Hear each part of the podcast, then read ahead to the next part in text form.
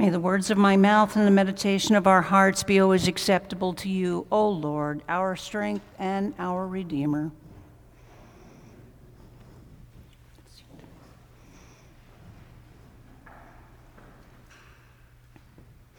So each year we hear the Passion narratives.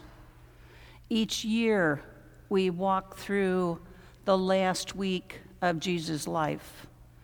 On Palm Sunday, we waved our palms and we sang All Glory, Laud, and Honor. And then we end by shouting, Crucify Him, Crucify Him. Maundy Thursday, last night, we were with Jesus in the upper room. He feeds us and He washes our feet.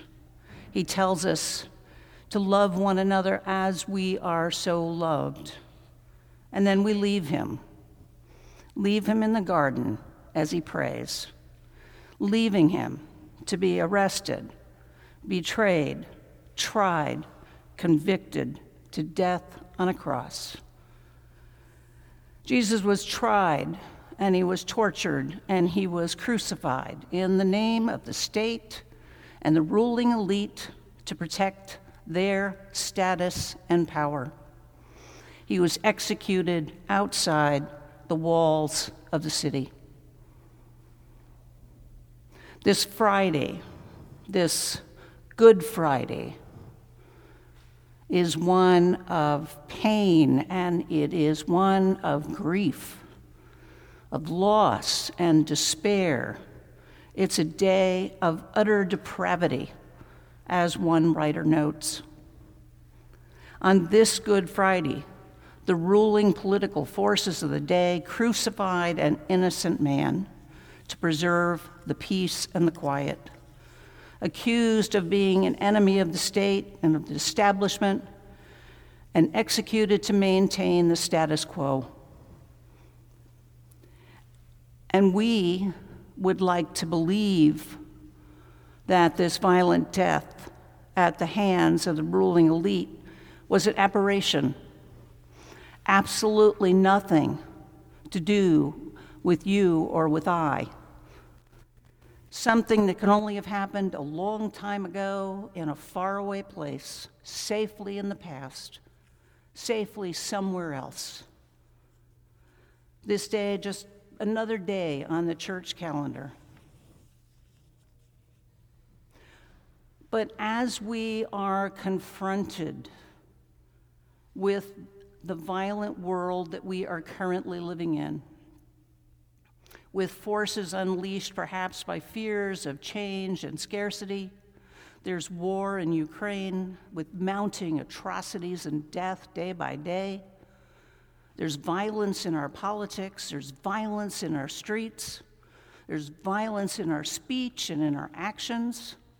Fear is being stoked and exploited, neighbor turning against neighbor, particularly if your neighbor is of a different religion, a different race, or a different sexual identity than you.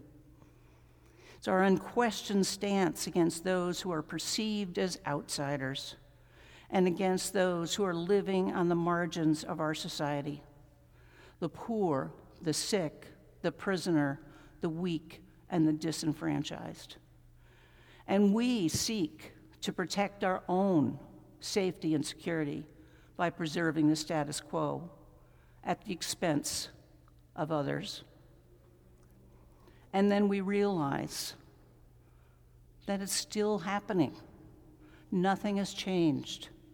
It's happened every day since, even as Jesus hung on that cross to show us another way to live. He hung on that cross and he took all the violence flung at him, but he responded with love, calling for us to follow him and to refute that violence and ugliness that we see around us, and to refute any actions that deny the dignity of any member of the human family, whether it's state sponsored or homegrown it all ended that day on the cross. The violence ended with him, and only love remained. As I speak, it is nighttime in Jerusalem, and it, it is finished. Jesus died on that cross. The soldiers pierced his side with a sword to ensure his death. His frail human body could no longer keep going. He could no longer get enough air into his straining body. It was finished. And I hear the silence. And every year I weep.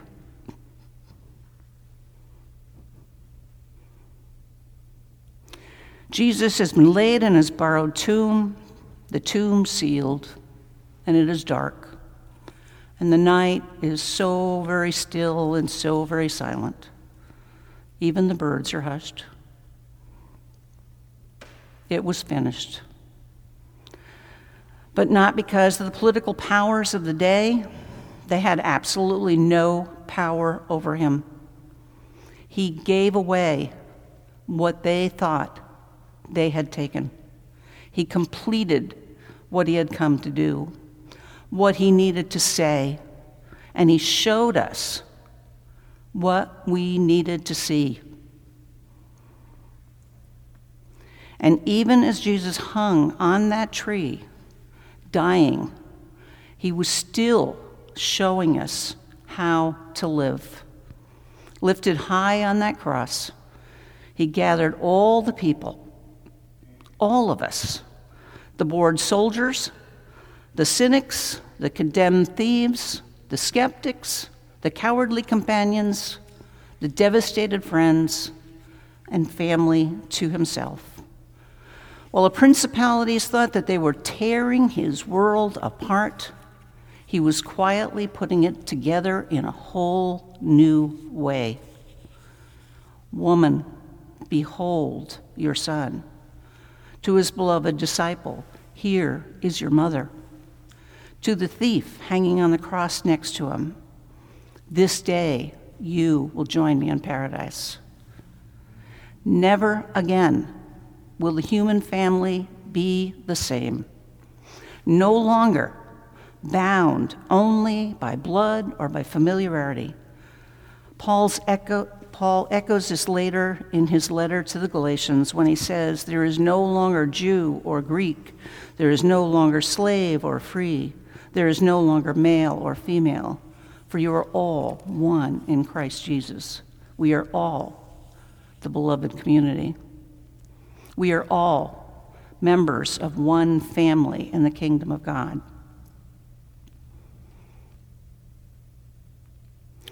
And it's now on us. We are the witnesses to this day of his crucifixion and his death. And the only thing we can do now is to receive what he has so generously offered. We have never been called to worship Jesus. We are called to follow Jesus. Because we know that worshiping Jesus is the easy part. Following him and loving one another as we are so loved that requires a lot more from us this day and every day. And it's hard. It is finished. And that is the good news on this Good Friday. And the radical challenge of what is to come that Jesus, with his broken body, breaks down the walls that divides us and makes us into that new family, a beloved community, all of us, you and me, everyone, everywhere, all of us, children of God. And if we are to remember this day and to remember his death and enter into his life, we must take up our cross and follow him into this new way of living. We must claim one another, neighbors, strangers, enemies, and refuse to be separated because no one is outside this family, this beloved community. Not you or me or us or them. By his suffering and death on the cross, he created a new family. Let us love one another as he has so loved us. It is nighttime in Jerusalem right now, and the sky is dark, and the earth is still and it is silent, and it's waiting, waiting for this night of pain and grief and profound sadness to end, and for a new day to begin. Genesis reminds us that there is evening and then there is morning, assuring us that we are not left alone in the darkness of the night, that darkness does not have the final word, that morning, morning always comes after the darkness of night. It is the end of darkness. Morning is always the beginning, never the end. It is finished, but it is far far from over.